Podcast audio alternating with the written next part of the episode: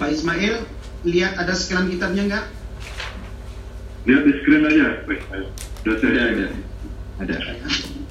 Oke. Bismillahirrahmanirrahim. Qala al-musannif rahimahullahu taala وأمد علينا من بركاته وأمدنا بأسراره في الدنيا والآخرة آمين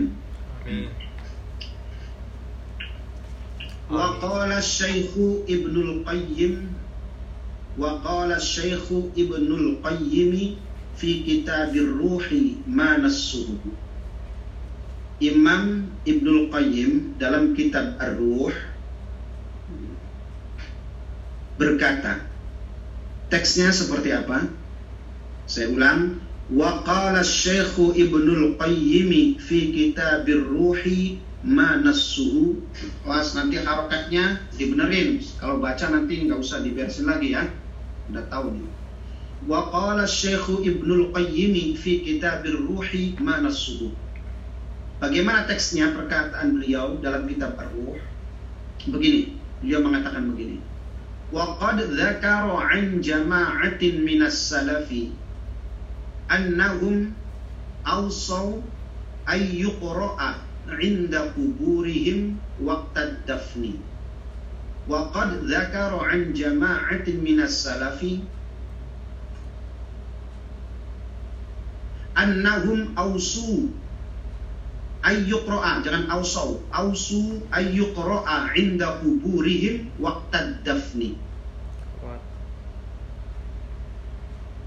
sudah jelas bacaannya? kata kata pasukan kemarin jangan cepat-cepat katanya. Ya udah. Waqad dzakara an jama'atin minas salafi annahum ausu ayyuqra'a ayyuqra'a inda kuburihim waqtad dafni. Imam Ibnul Qayyim Al-Jauziyah dalam kitab Ar-Ruh mengatakan bahwa sekelompok ulama salaf mereka berwasiat agar dibacakan di samping kuburnya Al-Quran. Waktu dafni pada saat proses penguburan. Jadi sebagian ulama salaf saling berwasiat minta kalau meninggal untuk dibacakan Al-Quran di kuburannya saat pemakaman. Dengar baik-baik nih. Ulama salaf, sebagian, sebagian ulama salaf, jamaah itu sebagian, atau kelompok. Kelompok satu kelompok, berarti tidak semua. Oke, tidak semua. Tapi tidak semua ini bukan berarti, bukan berarti tidak diperbolehkan. Karena ada ulama-ulama salaf yang melakukan hal tersebut. Sehingga ini pernah dilakukan oleh orang-orang salaf, yaitu ngaji di kuburan. Mereka berwasiat meminta berpesan agar ketika mereka mati dibacakan Al-Quran di kuburannya saat pemakamannya. Paham ya? Nah, yang paling ikut madhab salaf adalah orang-orang di Indonesia khususnya yang kita lihat. Kalau ada orang mati terus dikubur di makam, mereka baca baca Quran. Setelah talqin selesai, pada bubar ada yang baca Quran di situ. Dan itu terjadi uh, apa namanya bukan hanya zaman-zaman sekarang. Dari salaf sudah melakukan hal itu. Bahkan mereka belum meninggal pun mereka berpesan ausol mereka berpesan berwasiat kalau mati minta dibacakan Quran di kuburan mereka saat proses penguburan pemakaman jadi kalau mau ikut saya salafi artinya mengikuti salaf ya harusnya harusnya Ya kalau pas ada proses pemakaman, mereka bawa ke Al-Quran, baca Quran di situ. Nah itu baru namanya salafi, asli itu. Namanya salafi itu lain asli, bukan sekedar klaim, pengakuan, bahkan justru sebaliknya mereka menentang membaca Al-Quran di kuburan. Padahal orang-orang salaf justru mereka membaca Al-Quran di kuburan dan memerintahkan untuk dibacakan di kuburnya saat dimakamkan. Sampai sudah tahu sekarang. Dan jangan ragu-ragu lagi. Kalau di Indonesia itu orang biasa baca Quran di kuburan pada saat uh, penguburan pemakaman itu sudah terjemahan salah. Jangan ragu lakukan itu karena generasi salaf melakukannya. Jadi kalau mereka itu uh, tidak ada generasi salaf salaf yang lebih tahu, ya mereka tidak ngaji. Makanya mereka sudah suka tanya mana dalilnya, mana apakah generasi salaf ada yang melakukan? Tuh makanya karena nggak ngaji jadi nggak ketemu. Ngajinya di Google baik. Qala Abdul Haqqi Imam Abdul Haq berkata, ini dari kalangan Hambali. Ibnu Qayyim itu madhabnya Hambali. Jadi ada Ibnu Qayyim al-Jauziyah, ada Ibnu Jauzi. Nah, dua-duanya memang Hambali semua. Ibnu Jauzi itu lebih dulu hidupnya daripada Imam Ibnu Qayyim. Ibnu Jauzi itu adalah seorang ulama besar, ya. Lebih dulu hidupnya daripada Imam Ibnu Qayyim, seorang mu'arrikh di antaranya seorang mu'arif. Beliau adalah uh, al-hafiz al-hadith, seorang muhadithin, juga seorang mu'arif sejarawan. Itu namanya Ibnul Jauzi. Imam Ib, uh, Ibnul Jauzi, Ibnu Jauzi. Kalau yang ini Ibnul Qayyim al-Jauziyah. Berbeda ya. Ibnul Qayyim al-Jauziyah ada Ibnul Jauzi. Dua orang berbeda ini. Nah, Ibnul Qayyim Al-Jauziyah yang baru disebutkan di sini ini adalah muridnya Imam Ibnu Taimiyah. Ibnu Qayyim Al-Jauziyah, muridnya Imam Ibnu Taimiyah. Yang terkenal itu di antaranya tiga yang sekarang ini banyak populer di tengah-tengah kita murid Imam Ibnu Taimiyah yaitu apa? Siapa? Imam Ibnu Qayyim Al-Jauziyah, Imam Ibnu Katsir, kemudian satu lagi Imam Ad-Dhahabi. Ya. Imam Ad-Dhahabi itu pengarang kitab Syiar An-Nubala banyak kitabnya berjilid-jilid wah banyak sekali uh, al hadis muridnya Imam Ibnu Taimiyah cuman cuman beliau akhirnya menentang gurunya bahkan berbeda dengan gurunya kemudian beliau menulis sebuah kitab yang mengkonter Imam Ibnu Taimiyah namanya Imam Az-Zahabi. Oke. Okay. Qala Abdul Haq. Imam Abdul Haq berkata Yurwa diceritakan anna abdallahi bin Umar amaro ayyuqra'a inda qabrihi surat al-baqarati yurwa anna abdallah bi abdallahi ibni Umar amaro ayyuqra'a inda qabrihi surat al-baqarati Imam Abdul Haq mengatakan diriwayatkan bahwa Abdullah bin Umar bin Khattab radhiyallahu anhu. Jadi Abdullah bin Umar bin Khattab. Karena Umar itu banyak di zamannya kanjeng Nabi itu sahabat itu banyak. Umar bin Khattab yang dimaksud Abdullah bin Umar bin Khattab di sini. Jadi kalau nanti riwayat riwayat Abdullah bin Umar siapa? Ini Umar. Tulis saja lanjutannya Abdullah bin Umar bin Khattab ayyukro amar ayyukro'a bahwa Abdullah bin Umar atau Ibnu Umar biasa kita sering mendengarnya Ibnu Umar yang isinya adalah Abdullah bin Umar bin Khattab amaro ayyukro'a memerintahkan ayyukro'a inda qabrihi surat al-baqarati beliau memerintahkan agar dibacakan surat al-baqarah di samping kuburnya kalau dia meninggal jadi Abdullah bin Umar itu berwasiat ya agar kalau dia meninggal dibacakan Al-Qur'an di samping kuburnya. Allahu Akbar. Ini perkataan Abdullah bin Umar, seorang sahabat putra sahabat. Seorang sahabat putra sahabat atau sekaligus khalifah Walafaur Rashidun Umar bin Khattab. Yang terkenal Abdullah bin Umar ini seorang yang uh, dermawan. Setiap tahun beliau haji. 60 haji Abdullah bin Umar ini. Umurnya lebih daripada 70, 70 ke atas umur beliau. 60 haji. Coba kalau haji itu kan tiap tahun. Setahun haji, setahun haji. Berarti hampir tiap tahun beliau berangkat haji. Abdullah bin Umar. Umrohnya, bapak-bapak perhatikan, ini Abdullah nih. Umrohnya itu seribu kali umroh. seribu kali umroh. Ini namanya Abdul Umar. Setiap malam tidak pernah tinggal tahajud. Karena Nabi katakan Abdul Umar itu adalah orang saleh. Dia tidak pernah tinggalkan sholat malam. Habis didawai kanjeng Nabi, setiap malam beliau tahajud, tidak pernah tertinggal. Hidupnya ibadah terus. Seribu umroh. Seribu kali umroh. 60 haji. Tiap malam selalu tahajud. Di antara amalnya Abdul bin Umar. Beliau mengatakan, senior ini, ketika Umar bin Khattab itu mau turun dari jabatan khalifah, Umar bin Khattab memerintahkan membentuk sistem ahlul halli wal aqdi. Sistem pemilihan untuk pemimpin eh, penerus Sayyidina Umar bin Khattab. Sayyidina Umar mengumpulkan kandidat-kandidat yang akan dijadikan sebagai khalifah mengganti dia. Nah, Abdullah bin Umar ini sebenarnya sebenarnya kandidat kuat. Tetapi oleh Umar tidak diperbolehkan. Kenapa? Karena Abdullah itu putranya Umar bin Khattab takut disebut atau dianggap sebagai nepotisme KKN. Padahal para sahabat yang lain mengusulkan agar Abdul juga masuk dalam kandidat menjadi khalifah. Tapi tidak mas, tidak dimasukkan.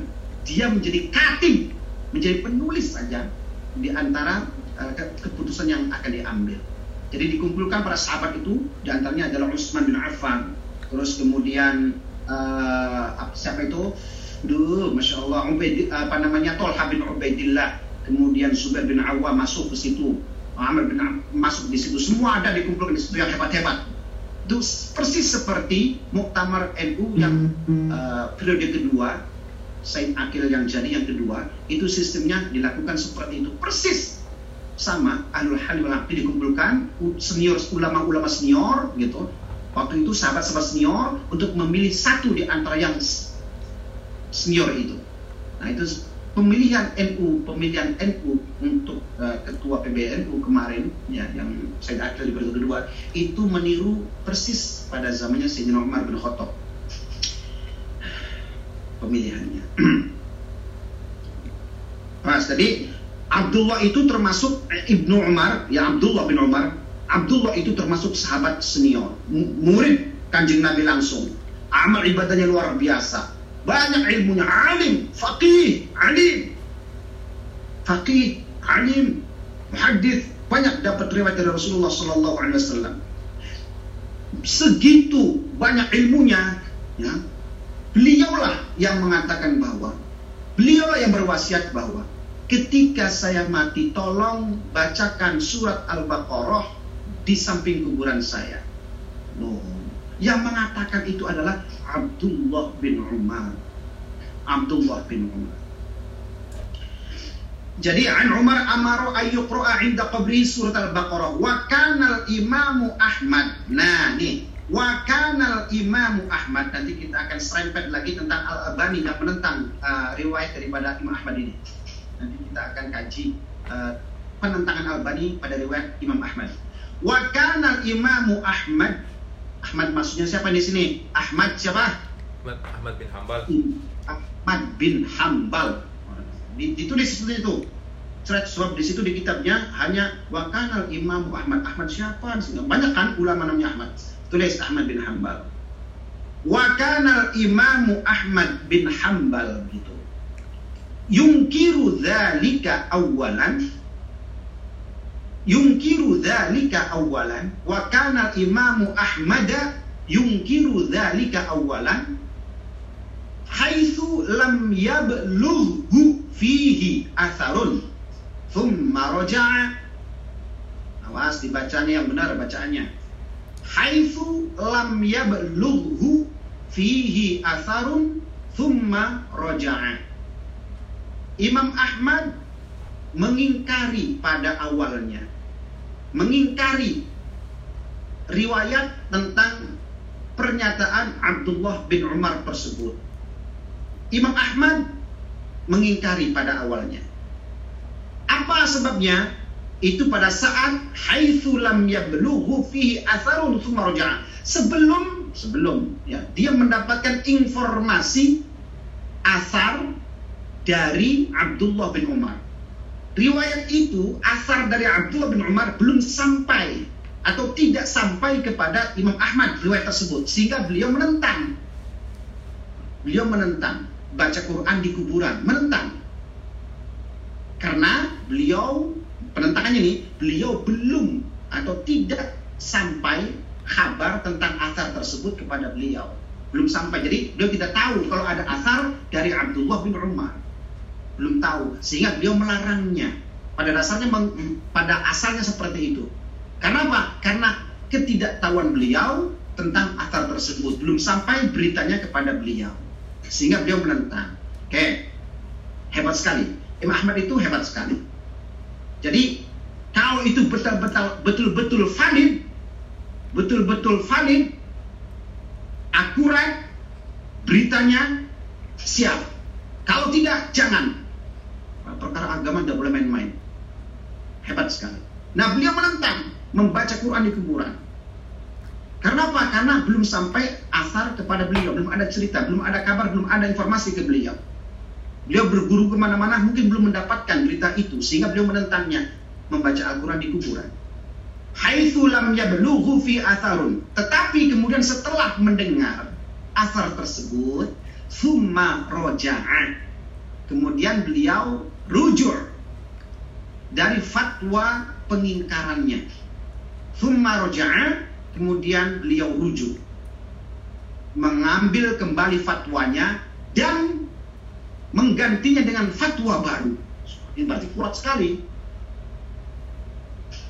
beliau menentang pertamanya dengan perkataan beliau sendiri, lalu kemudian beliau rujuk dengan perkataannya sendiri pula.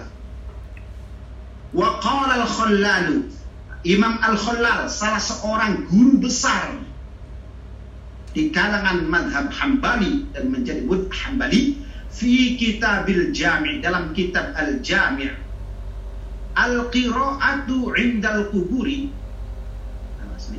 wa qala al-khallalu fi kitabil jami'i al-qira'atu 'indal kuburi menurut Imam al-Khallal dalam kitab al-jami' tentang membaca Quran di samping kuburan beliau berkata an Abdurrahman bin al-Ala bin al-Lajlaj an abihi qal qala abi idza ana mittu fadh'ni fil lahdi wa qul Bismillahi wa ala sunnati Rasulillahi wa sanna alayya turaba sinnan wa qara inda ra'si bi fa inni sami'tu Abdallahi ibni Umar Abdallahi ibni Umar yaqulu dzalika. Nah, wis ya harakatnya udah. Oh. harakatnya udah benar. Ulang ya Ulang harokatnya dulu. Nanti kita uh, apa namanya terangkan. Wa qala al-Khallalu fi kitabil Jami'i al-qira'atu 'inda al-quburi عن عبد الرحمن بن العلاء بن اللجلاج عن أبيه قال قال أبي إذا أنا مت إذا أنا مت فضعني في اللحد وقل وفضعني في اللحد وقل بسم الله بسم الله وعلى سنة رسول الله بسم الله وعلى سنة رسول الله wasanna alayya turoba sinnan. Waqra inda ra'si bifatihatil baqarati wa khatimatiha. Wa khatimatiha. Fa inni sami'tu abdallah ibn Umar yaqulu dhalika. Nah, sekarang jelaskan. Imam Khalal dalam kitab Al-Jami' tentang masalah membaca Quran di samping kuburan. Ada riwayat begini. Dari Abdurrahman bin Al-Ala bin Najlaj dari ayahnya.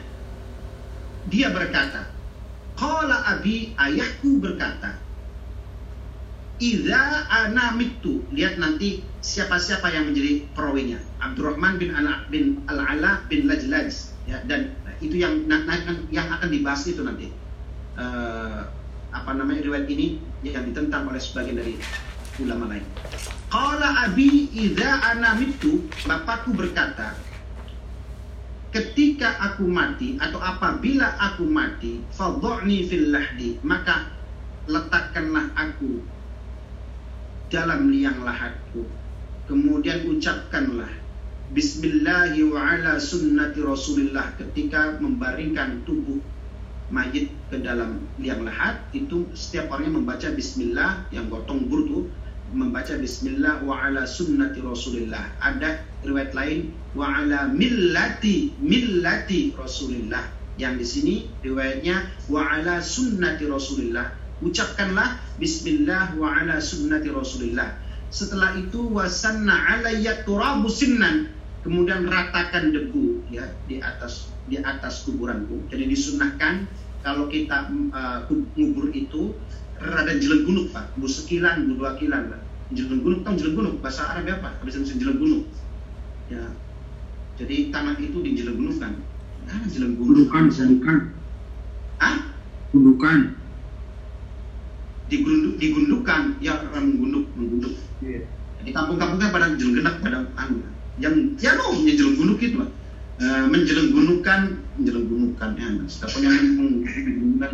Gundukan. Menggundukan. gundukan ya. Jangan rata-rata. Yang Hmm, dibuat kalau di sini nih rata di sini bahasanya nih sebenarnya di sini nih wasanna atrobasinan ratakan dengan debu. Rata sebenarnya ini kalimatnya di sini. Tapi para ulama mentafsir tidak begitu. Mentafsiri ulama itu digunukan digundukan sedikit ke atas. Gitu. Karena nabi itu meletakkan karena nabi itu meletakkan batu kanan kiri. Ada lagi satu batu riwayat itu ada lagi dua. Artinya untuk menunjukkan kalau di situ itu ada kuburan. Jadi kalau tanah itu rata tak gitu kan. Terus tidak ada rata tak nanti tidak ada yang tahu kalau itu ada kuburan dilewati saja. Makanya disunahkan untuk digundukkan sedikit. Karena nabi itu menaruh di antaranya menaruh eh, apa namanya batu itu untuk menunjukkan bahwa itu ada kuburan. Karena kita dilarang lihat di kuburan. Nah kalau rata tidak ada tanda apa-apa orang lihat kuburan kan karena nggak ada apa-apa sih rata ya biasa saja kayak lapangan aja. Nah makanya disunahkan untuk di eh, rada ditinggikan tanahnya. Wasanna alayya turab turoba sinnam. Setelah itu mak- dan bacalah inda roksi. Di apa selurusan apa selurusan selurusan kepalaku. Bi fatihatil baqarati wa khatimatiha membaca al-fatihah dan surat uh, bi fatihah kitab uh, bi fatihatil baqarati dengan pembuka surat al-baqarah dan akhirnya yaitu alif lam mim 5 ayat kemudian akhir baqarah riwayatnya ada dua nih al-baqarah nih.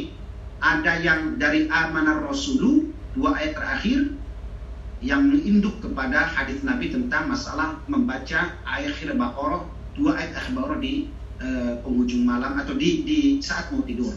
Ada yang mengatakan dari lillahi ma fis samawati wa ma dari atasnya.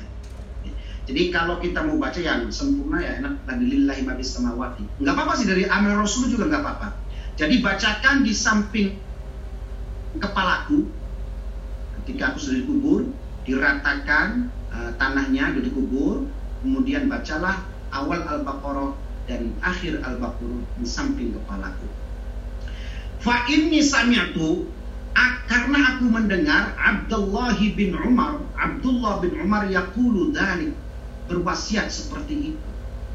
Karena aku mendengar Abdullah bin Umar berkata seperti itu maka aku juga ingin seperti itu. Ketika aku mati aku dibacakan Al-Quran yaitu awal Al-Baqarah dan akhir Al-Baqarah nah qala Abbas Ad-Duri. Qala Abbas Ad-Duri. Qala Abbasu Ad-Duri. Bukan bukan bukan sahabat. Bukan Ibnu Abbas ini. Bukan pamannya Nabi bukan Abbas. Kalau Ibnu Abbas Abdullah bin Abbas itu adalah pam- anak paman Nabi. Yang jadi paman itu Abbasnya. Ibnu Abbas itu namanya Abdullah. Itu anak pamannya. Abdullah bin Abbas. Ibnu Abbas itu, itu sahabat. Kalau ini bukan Qala Abbas Ad-Duri muridnya Imam Ahmad Qala Abbas Ad-Duri Sa'altu Ahmad bin Hambala bin Hambalin Sa'altu Ahmad bin Hambalin Aku bertanya kepada Imam Ahmad bin Hambal Sa'altu Ahmada ibn Hambalin. Aku bertanya kepada Imam Ahmad bin Hanbal. Kultu aku katakan kepadanya. Tahfadhu fil qiraati 'inda al-qabri syai'an? Aku bertanya kepada Imam Ahmad, kata Abbas Ad-Duri. Ini membuang huruf istifham hal. Harus nih hal. Hal tahfadhu. Hal. Nah, karena ini pertanyaan. Faqala nanti ada jawabannya la. Hal tahfadhu fil qiraati 'inda al-qabri syai'an? Apakah engkau pernah mendengar sesuatu mendengar sesuatu tentang pembolehan membaca Quran di kuburan? Faqala la, tidak. Nanti Muhammad berkata, saya tidak pernah mendengar ada ada informasi pembolehan atau legalitas tentang baca Quran di kuburan. Wasa'atu Yahya bin Ma'in. Nah, kemudian Abbas berkata lagi, jadi engkau tidak pernah mendengar ada uh, informasi tentang itu dari salaf? Tidak, kata Imam Ahmad. Saya pernah bertanya kepada Yahya bin Ma'in. Kata Abbas nih, kita tahu bahwa Yahya bin Ma'in dalam dunia ilmu hadis, beliau adalah imamul juhr, jurhi wa ta'dil. Salah satu imam, pemimpin atau ulama besar ilmu, salah satu cabang ilmu mustalahal hadis. Imamul jurhi wa ta'dil Kitabul Jurhi wa Ta'dil kitab yang menjelaskan tentang cacat dan tidaknya dan validnya perawi hadis. Namanya kitab Al Jurh wa Ta'dil. Salah satu fan, fak bagian dari cabang ilmu mustalah al hadis. Yahya bin Ma'in ini salah seorang ulama senior pakar dalam bidang penelitian hadis atau asar perawi Oke. Nah, si Abbas ini, Imam Abbas Ad-Duri pernah bertanya kepada Yahya bin Ma'in. Ketika Imam Ahmad ditanya tidak tahu ada informasi dari salaf tentang bacaan Al-Quran di kuburan, kemudian Abbas berkata kepada Imam Ahmad di depan Imam Ahmad, jika engkau tidak mengetahui, aku pernah mendengar, aku pernah bertanya kepada Yahya bin Ma'in, fahaddathani bihadal hadis. Kemudian Imam Yahya bin Ma'in menceritakan hadis ini kepadaku. Qala al-Khallal. Qala al-Khallal. Imam Khallal berkata, "Wa akhbaroni Al-Hasan bin Ahmad." Jadi ada dua riwayat nih tentang masalah riwayat uh, Imam Ahmad bin Hanbal ya. Imam Khallal berkata, tadi pertama kita tahu dari uh, Abdurrahman bin Ala bin Lajlaj. Nah sekarang ganti lagi nih, ada dua ada dua toriqah, ada dua uh, turuk riwayat ini. Nanti harus perhatikan karena ini yang ditentang itu adalah satu saja riwayat dari atas dari Abdullah Abdurrahman bin Ala bin Al-Lajlaj yang diklaim oleh Albani di situ adalah lemah. Uh, tidak beliau Albani tidak melihat ada uh, jalan lain tentang riwayat Imam Ahmad itu dari Abbas bin uh, Abbas Ad-Duri. Nah, ini nih, ini, ini yang ditinggalkan oleh Albani dan ini yang menjadi uh, membodohi umat itu. Dianggapnya tidak ada riwayat lain, ya. padahal ada riwayat lain. Mas, fahaddatsani bihadzal hadis dan ini ditanyakan oleh Abbas Ad-Duri kepada Imam Yahya bin Na'im. Imam Yahya bin Ma'in saya jelaskan tadi, beliau adalah Imamul Juhri, Jurhi wa Ta'dil. Jurhi itu makna asalnya adalah uh, cacat ya. Ta'dil itu adalah uh, benar. Jadi beliau adalah salah seorang pakar peneliti para perawi tentang cacat dan tidaknya mereka. Itu namanya Imam Yahya bin Ma'in, luar biasa. Uh, sama dengan uh, Imam Ibnu Hajar Al-Asqalani itu juga imam imam al-hadis, imam al-juhri wa ta'dil sama. Fahaddatsani bihadzal hadis qala al-Khallal wa akhbarani wa akhbaroni al-Hasan al-Hasan bin Ahmad al-Warraq. Nah, Mas nih, lihat tulisan di kitab itu apa tulisannya? Setelah wawu ada alif enggak? Al-Warraq. Ada. Setelah wawu ada alifnya enggak? Di scanan kitab situ. Ada. Ada, salah itu, Pak. Keliru itu. Itu keliru. Dicoret alifnya. Diketikkan bukan al-waraq, tetapi al-warraq. Alifnya setelah ro. Mas, perhatikan dicoret jangan al-waroh bukan al-waroh tetapi al-waroh ya ro-nya bertasdid nanti alifnya setelah ro al warro bukan al waro nah yang ada di scan itu panjang wawunya ya ada alif setelahnya ya Hmm. Iya, iya. betul betul Betul. nggak Betul. betul soalnya sebentar di kitab yang saya pegang ini dilihat di kitabnya nih Iya. ini juga sama cetakannya bab yang salah saya cari coba referensi di kitab yang lain ya ternyata yang memang terkenal Imam Al Warok ini bukan Al Warok tapi Al Warok dari roknya itu alifnya setelah ro bukan sebelum ro ya. Al Warok ya bukan salah anunya riwayatnya tapi salah cetak nulisnya nih ya cetakan. Kita tidak bisa menyalahkannya kita, kita orang goblok jadi hanya salah cetak aja nih salah nulis. Yang dimaksud al warraq ya wa akhbarani al hasan bin ahmad al warraq haddatsani Ali bin Musa al Haddad wa kana saduqan salah soduk ini istilah yang dipakai oleh para ulama uh, al-jurhi wa ta'dil ulama hadis tentang penilaian. Ada sodu ada thiqah ya ada mudallis dan seterusnya.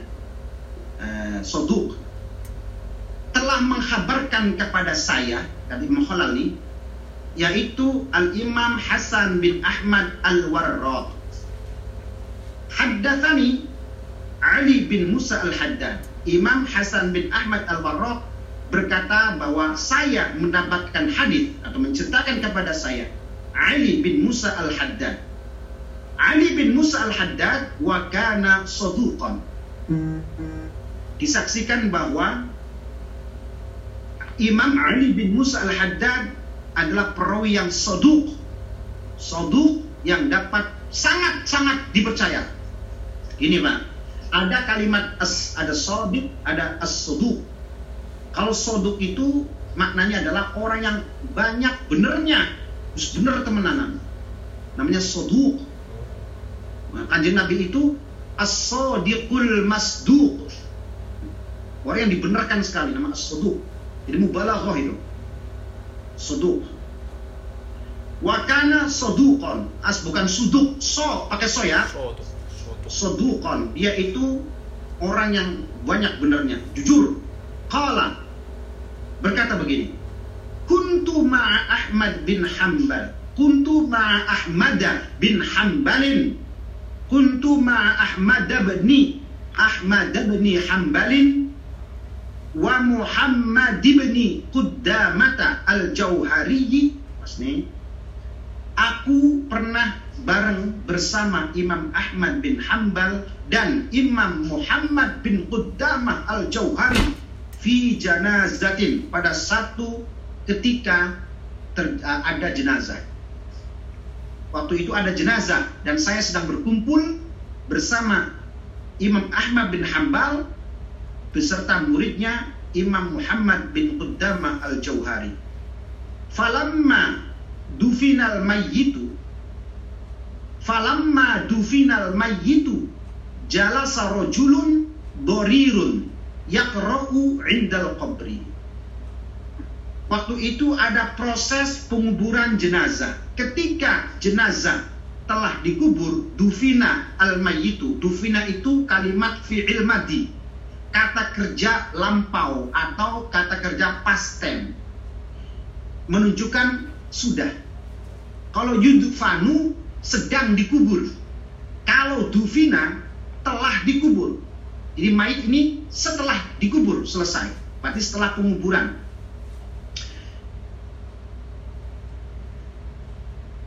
Mana tadi? Jalan. falamma falamma dufinal mayyitu ketika mayit telah selesai dikubur jalasa rojulun duduklah seseorang dorirun yang buta matanya yakra'u lalu membaca Al-Quran indal qabri di samping kuburan itu. Ada orang buta membaca Al-Quran di samping kubur ketika pemakaman penguburan selesai. Baca Quran di kuburan. Faqala lahu Ahmad Imam Ahmad melihat hal itu terus berkata, "Ya hada, wahai rajul, ya hada, wahai wong, eh, wahai bapak, innal qira'ata 'indal qabri bid'atun." Nah, ini nih yang dipuja-puja nih oleh orang-orang Wahabi ini, orang salaf ini. Perkataan Imam Ahmad begi- begini nih, "Inna ya hada, innal qira'ata 'indal qabri bid'atun." Wahai wong, siapa nih bapak-bapak ini? Bahwa membaca Quran di samping kuburan itu bid'ah bid'ah. Jadi mereka klaim ini kata-kata Imam Ahmad dan memang benar. Tapi mereka, nih orang-orang pengikut yang yang uh, ber- berseberangan dengan Imam Ahmad sendiri, tidak meneruskan kisahnya. Hanya Imam Ahmad berkata, "Innal qira'ata 'indal qabri bid'atun." Titik sampai di situ. Dan ini dijadikan sebagai pegangan mereka bahwa Imam Ahmad bin Hanbal mengatakan membaca Quran di kuburan adalah bid'ah. Nah mereka tidak melanjutkan kisah yang terjadi. Hanya sampai di situ dipotong. Dan ini kebiasaan memotong ini memotong mengutip potongan-potongan kalam ulama-ulama itu untuk mengelabui ditambah narasi yang kemudian membelok-belok ke mana-mana itu kebiasaan orang-orang Wahabi Salafin dan itu banyak sekali saya sudah pernah menceritakan kepada sampean semua ya bahwa di Qatar ini saya dulu pernah menemukan sebuah kitab kecil saku, ya kitab kecil, kitab saku ya, buku saku, buku saku. Uh, cetakan dari The Auqaf, ya majikan kita lah, majikan saya, Auqaf itu uh, tentang masalah Maulid Nabi, Maulid Nabi. Dikutip perkataan-perkataan para ulama. Di antaranya dikutip adalah Imam Ibnu Hajar Al Asqalani, pengarang kitab Fathul Bari, madhab Syafi'i, kemudian Ash'ari fil aqidah. Fathul Bari kan pengarangnya kan Syafi'i fikihnya soal hadis kan itu Imam Imamul Muhadditsin. Fathul Bari kitabnya pengarangnya Imam Ibnu Hajar al Asqalani. Awas perhatikan ada Imam Ibnu Hajar itu ada Imam Hajar ada tiga. Ada Imam Ibnu Hajar al Asqalani, ada Imam Ibnu Hajar al Haythami, ada Imam Ibnu Hajar al Haytami. Sampai Imam Ibnu Hajar siapa? Siapa siapa? Mana dulu? Malah teman saya ada namanya Ibnu Hajar juga. Anaknya batu, ya. Ibnu Hajar. Gak apa-apa, Ibnu itu banyak. Teman saya Ibnu Hajar. Ya, mas, Imam Ibnu Hajar Al-Hay Al-Asqalani, Imam Ibnu Hajar Al-Haythami, Imam Ibnu Hajar Al-Haytami. Imam Ibnu Hajar Al-Haythami itu gurunya Imam As-Sakhawi. Sakhawi itu di antara muridnya adalah Imam Zainuddin Al-Malibari. Imam Al-Zain Al-Malibari adalah dari India, Malabar. Itu pengarang kitab Fathul Mu'in. Ya. Imam Zainuddin Al-Malibari. Kitab Fathul Mu'in Fiqih Syafi'i itu adalah kitab yang paten, yang wajib, yang diajarkan hampir mayoritas di pesantren-pesantren Nusantara. Namanya kitab Fathul Mu'in di pondok-pondok itu. Fathul Qorib, Fathul Mu'in. Nah, Fathul Mu'in ini adalah karangannya Imam Ibnu Imam Zainuddin Al-Malaibari. Berarti fikih-fikih Indonesia itu, fikih syafi'inya sanadnya itu sangat sangat jelas, baik dari sisi fikih maupun daripada hadisnya. Karena mereka ulama yang berguru kepada ahli fakih, ahli fikih dan juga ahli hadis yang nyambung kepada imam-imam wah sampai tekan kanjeng Nabi. Setelah beres bela pokoknya. Pokoknya orang-orang Indonesia itu pondok-pondok itu kayak kita itu sudah paten itu kalau masalah sanatnya. Kalau jangan ruwet-ruwet. Jadi kalau mereka yang ngaji di Google, ngaji di Google itu atau si ustadz-ustadz karbitan itu sanatnya nggak jelas gitu ya. Makanya ngajinya nggak usah diambil. Ya, nggak usah diambil. Takut kita, khawatir agama ini harus perlu sanat. Sanat itu bagian daripada agama. Kalau orang beragama nggak ada syarat, ngarang-ngarang jadinya. Bahaya. Yes, hati-hati, hati-hati. Mana tadi? Kala uh, mana tadi? Eh, hilang mana hilang mana ini? Innal qira. Oke. Ya hada innal qira'ata 'indal qabri bid'atun. Wahai bong, bong, hei bapak-bapak aki-aki, baca Quran di kuburan itu bid'ah. Falamma kharaja minal maqabiri. Ketika keduanya kharaja, dua-duanya itu, itu Imam Ahmad bin Hambal dengan Imam Muhammad bin Qudama al-Jauhari. Isinya kayak gitu nih khorojanya. Sampai harus paham ini. Khoroja, ini siapa ini khoroja ini? Apakah si Dorir? Orang yang buta yang sedang baca Quran yang keluar? Bukan. bukan si dorir. Makanya saya harus pahami. Kalau bila perlu ditulis tuh khoroja, isinya siapa khoroja di sini? Dua orang ini, yaitu Imam Ahmad dan Imam Muhammad bin Qudamah. Dua orang ini khoroja. Jadi dorir orang yang buta tetap masih berada di lokasi kuburan di sana, di dekat kuburan lagi ngaji, tidak keluar. Harus paham itu. Falamma khoroja ada alifnya, isinya dua orang, ya. Khoroja khoroja khoroju khorojat khorojata khorojena gitu ya. Sampai apal ya? Uh, Apa, apa, apa. Fa'ala fa'ala fa'alu fa'alat gini. Khoroja khoroja khoroju. Nah, khoroja dua orang. Soalnya kurus aja. Falamma lah. Jauh amat koraja sama kurut. Falamma khurujma tablek. Falamma kharaja ketika dua orang ini keluar yaitu Imam Ahmad bin Hambal dengan Imam Muhammad uh, bin Qudamah al-Jauhari. Ketika mereka keluar dari minal maqabiri dari area kuburan, faqala qala Muhammad bin Qudamah li Ahmad bin Hambal. Imam Muhammad bin Qudamah berkata kepada Imam Ahmad bin Hambal. Ber- Perkataannya begini. Ya Aba Abdillah, wahai Aba Abdillah, yaitu Imam Hambali. Ya Aba Abdillah, ma taqulu fi Mubashir al-Halabi? Langsung tanya. Ya Imam Ahmad, Aba Abdillah, bagaimana menurut Anda figur atau sosok dari orang yang bernama Il Al-Imam Mubashir Al-Halabi? Mata kulu apa pendapatmu atau bagaimana penilaianmu tentang seorang imam, seorang figur bernama Mubashir Al-Halabi? Dijawab oleh Imam Ahmad Fiqh. begini, Qala fiqh. Imam Mubashir Al-Halabi itu di- sangat dipercaya, bisa dipercaya. Itu orang soleh, itu perawi yang fiqh. Imam Ahmad langsung mengatakan fiqh. Oke. Qala. Imam Ahmad berkata lagi, katabta anhu syai'an, kamu pernah mendapatkan ya, sesuatu dari dia, katabta anhu syai'an, kamu pernah menulis sesuatu dari dia, fatwa atau apa pun?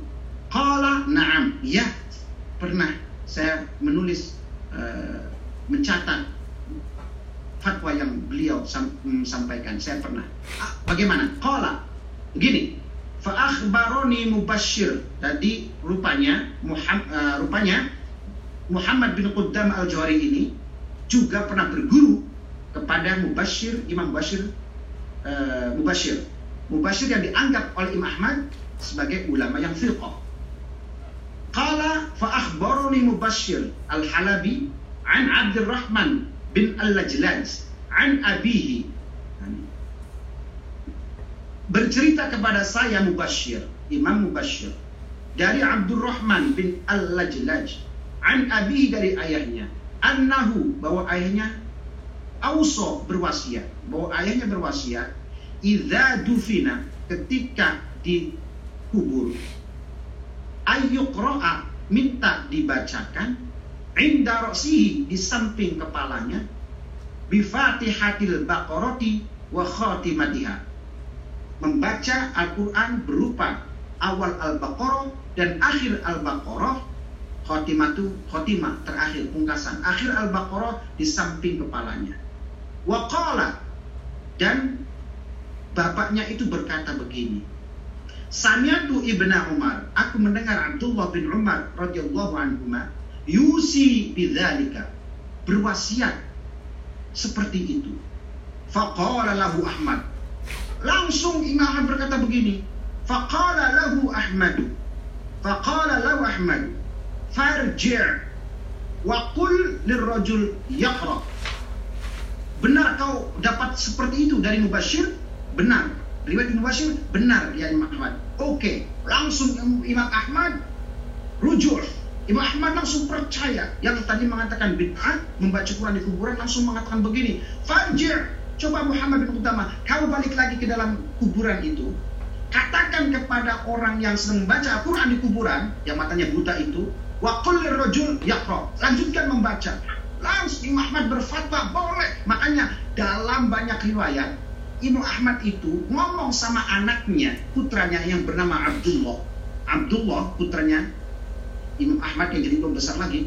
Nah, kalau kamu lewat ke kuburan, bacalah Al-Mu'awwidhatain.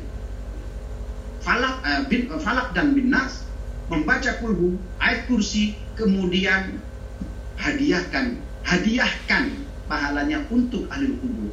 Itu pesan Imam Ahmad kepada putranya. Otomatis setelah itu kan berarti baca Qurannya di kuburan. Kalau kamu di kuburan, maka kamu bacalah surat Al-Falaq, An-Nas, ayat kursi dan hadiahkan kepada orang di situ ahli kubur. Berarti boleh. Muhammad langsung percaya kepada Mubashir. Di ulama contohnya. Ketika dia itu tahu akan kebenaran, akan hak, dia tidak tanggung-tanggung mengakui kebenaran itu dan langsung berbalik berfatwa boleh membaca Quran di kuburan. Karena sebelumnya beliau tidak mendapatkan riwayat itu dari Abdullah bin Umar. Dari Abdullah bin Umar. Ketika mendapatkan riwayat itu, langsung beliau berfatwa, boleh pokoknya. Makanya setelah itu, beliau perintahkan anaknya untuk secara kubur baca Quran di sana. Begitu. Nah sekarang orang berbelak belit berbelak belit muridnya Imam Ahmad bin Hanbal mengakunya ngaku madhabnya Hanbali Hanbali Hanbali. Tapi masalah ini kok pada lari pada nggak mau. Sontol dah terus langsung. Wa zakarul khallalu. Sedikit lagi ya sedikit lagi. Wa zakarul khallalu Imam Al Khallal menyebut atau menyebut apa namanya suatu, suatu pernyataan an Sya'bi dari Imam Asy-Sya'bi. Qala Imam Asy-Sya'bi berkata begini, "Kanatil ansaru idza mata lahumul mayyitu ikhtalafu ila qabrihi yaqra'una indahu al-Qur'ana." Kanatil ansaru idza mata lahumul mayyitu ikhtalafu ila qabrihi yaqra'una indahu al-Qur'ana. Imam Ash-Syabi mengatakan bahwa orang-orang Ansor itu ketika ada satu dari mereka meninggal dunia, mereka berbondong-bondong menuju ke kuburan. Tujuannya apa? Yaqra'una indahul Qur'an. Mereka di sana membaca Al-Qur'an. Lihat kalimatnya. Yaqra'un ikhtalafu al-ansor itu semua adalah bentuk-bentuk plural, jamak. Jadi orang-orang Ansor, orang-orang Madinah, kalau ada satu di antara mereka meninggal dunia, mereka itu berkelok berbondong-bondong ke kuburan baca Quran di sana. Allahu Akbar. Itu generasi salaf tuh itu. Jadi orang Indonesia tidak yang orang-orang kita itu tidak pernah atau ngomong saya salafi, saya itu pernah salaf, saya enggak, mereka sudah salafi sudah, enggak perlu di wah gembar-gembor. Salafi, manhaj salafi kembali pun enggak perlu, wong udah salafi kabeh, wong NU itu udah salafi kabeh, udah ngikutin salaf kabeh, apa yang nggak ngikutin salaf, semua sudah salaf, baca Quran di, ber, di kuburan berbondong-bondong, salaf melakukan itu, takbir keliling itu siapa itu? Salaf. Subhanallah. Sayyidina Abdullah bin Umar naik ke mimbar, naik ke menara, naik ke menara di masjid itu. Takbir. Allahu Akbar, Allahu Akbar, Allahu Akbar. La ilaha illallah. Di masjid bergemuruh menyambut takbir. Terus orang yang mendengar di luar bertakbir. Di jalan fit turuq ila qaribil mina sampai bertalu-talu orang yang menyambung, saling menyambung, saling bersahutan, bertakbir hingga sampai dekat Mina. Itu adalah tradisi zaman Abdullah bin Umar, sahabat itu. Itu takbiran hari raya. Di Indonesia, di Indonesia kalau hari raya keliling takbir di jalan-jalan, di, di, di kitabnya nih, di kitabnya mereka orang-orang salaf itu bertakbir fit wal buyut wal aswaq wal masajid di masjid, di jalan-jalan, di aswak, di pasar-pasar, di jalan-jalan mereka bertakbir. Persis kayak umat badan, eh badan, persis kayak orang Indonesia. Wong Indonesia itu ke mana-mana bertakbir keliling. Itu kayak salaf temenan. Tapi mereka ndak ada yang ngomong, wah salaf salaf kembali ke salaf tidak. Mereka itu salafi secara uh, haliyah, amaliyah sudah tidak perlu gembar-gembor salafi, tapi kelakuannya mentang salafi. Mereka malah menentang. Salafi yang mana yang mereka ikuti? Salafi yang mana?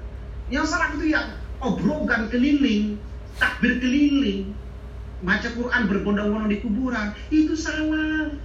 Itu salah. Paham ya? Paham.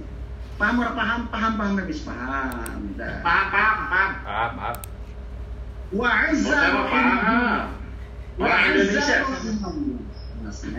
wa azza rahimahullah. Imam Khalal dan Imam Ash, uh, uh, wa azza rahimahullah, Imam Asy-Sya'bi. Wa azza menjelaskan bahwa pendapatnya itu itu dari atas, dari sebelum-sebelumnya perkataan itu. Wa azza rahimahullah wusula artinya dari dari marfu' dari kanjeng Nabi usula thawabil ibadatil badaniyati lil mayyit beliau berkata sampainya pahala ibadah badaniyah lil mayyiti kepada mayit kasolati Pak Sugeng terlalu cepat nggak bacanya nih Slow down, Ustaz. terlalu cepat Iya. Ya, Pak ya. Hajar, Rahimahullah. asal diulang-ulang aja ya nanti Ya, ya, ulang ya ulang. Wa azza rahimahullahu Imam Asy-Syafi'i mengatakan bahwa informasi ini valid sampai atas. Tentunya dari kajian Nabi sampai kajian Nabi, ma'zuwan ila Rasulullah sallallahu alaihi wasallam. Kesimpulan tentang sampainya pahala membaca Quran itu sampai kepada Rasulullah sallallahu alaihi wasallam. Usula thawabil ibadatil badaniyati lil mayyiti sampainya pahala ibadah-ibadah yang interaksinya dengan badannya yaitu sholat, puasa, kasolati wasomi, wa qiraatil qur'ani, wa dzikri itu semuanya itu merupakan ibadah-ibadah badaniyah sholat, puasa, baca Quran, zikiran ya yang amal-amal tersebut pahalanya jika dia hadiahkan kepada si mayit maka itu usul maka itu akan sampai. Lil Imam Ahmad wa jumhur salaf. Bahkan Imam Asy-Syafi'i ini mengatakan begini nih. Eh, yang diceritakan oleh Imam Al-Khalal. Bahwa sampainya pahala ibadah seseorang ya, jika dia hadiahkan kepada mayit seperti sholat, puasa, baca Al-Quran, zikir, zikir itu tahlilan, la la illallah, la la illallah, la la illallah, subhanallah, alhamdulillah, subhanallahil azim, subhanallah, namanya zikiran tuh. Lil Imam Ahmad itu pendapatnya Imam Ahmad wa jumhuri salaf oleh Imam Khalal dari Asy-Sya'bi berkata bahwa sampainya pahala ibadah kepada mayit itu adalah madhabnya Imam Ahmad wa jumhur Asli, lil Imam Ahmad wa salaf bukan jamaah lagi tapi jumhur. Dengar baik-baik. Bukan hanya jamaah. Karena kita sering saya sampaikan ya beberapa pertemuan yang lalu. Dalam kitab itu ada jamaatun minas salaf. Ada lagi uh, nafarun minas salaf. Ada ta'ifatun minas salaf. Ada lagi kalimat jumhurun minas salaf. Nah gitu. Beda-beda itu pengertiannya. Nah kalau jumhur berarti mayoritas kalau jamaah itu kelompok namanya jadi kalau di sini madhabnya Imam Ahmad wa jumhuri salaf dan mayoritas ulama salaf ya itu sampai sampai pahala amal seseorang untuk si mayit jika dihadiahkan. Sementara sementara nih yang banyak melarang atau tidak mengatakan sampai wa adamil wusu wa adamal wusuli ila ahlil bid'ah min ulama'il kalam. Yaitu mereka orang-orang yang ahlul bid'ah yang mengatakan tidak sampai. Yaitu mereka banyaknya dari ulama-ulama teologi mengatakan tidak sampai. Ya menurut Imam Al-Khalal begitu. Tuh nah jadi yang mengatakan tidak sampai itu adalah orang-orang ahlul bid'ah. Wong jumhur salaf mengatakan sampai kemudian ada lagi orang yang mengatakan tidak sampai itu ahlul bid'ah itu lebih bid'ah tegas sekali itu Imam Al-Khalal mengatakan bahwa yang mengatakan tidak sampai itu itulah yang nyatanya ahlul bid'ah ahlul bidah. Nah, paham ya? Paham, paham. Nah, yuk ada yang bertanya. Kalau nggak ada, ya sudah tutup.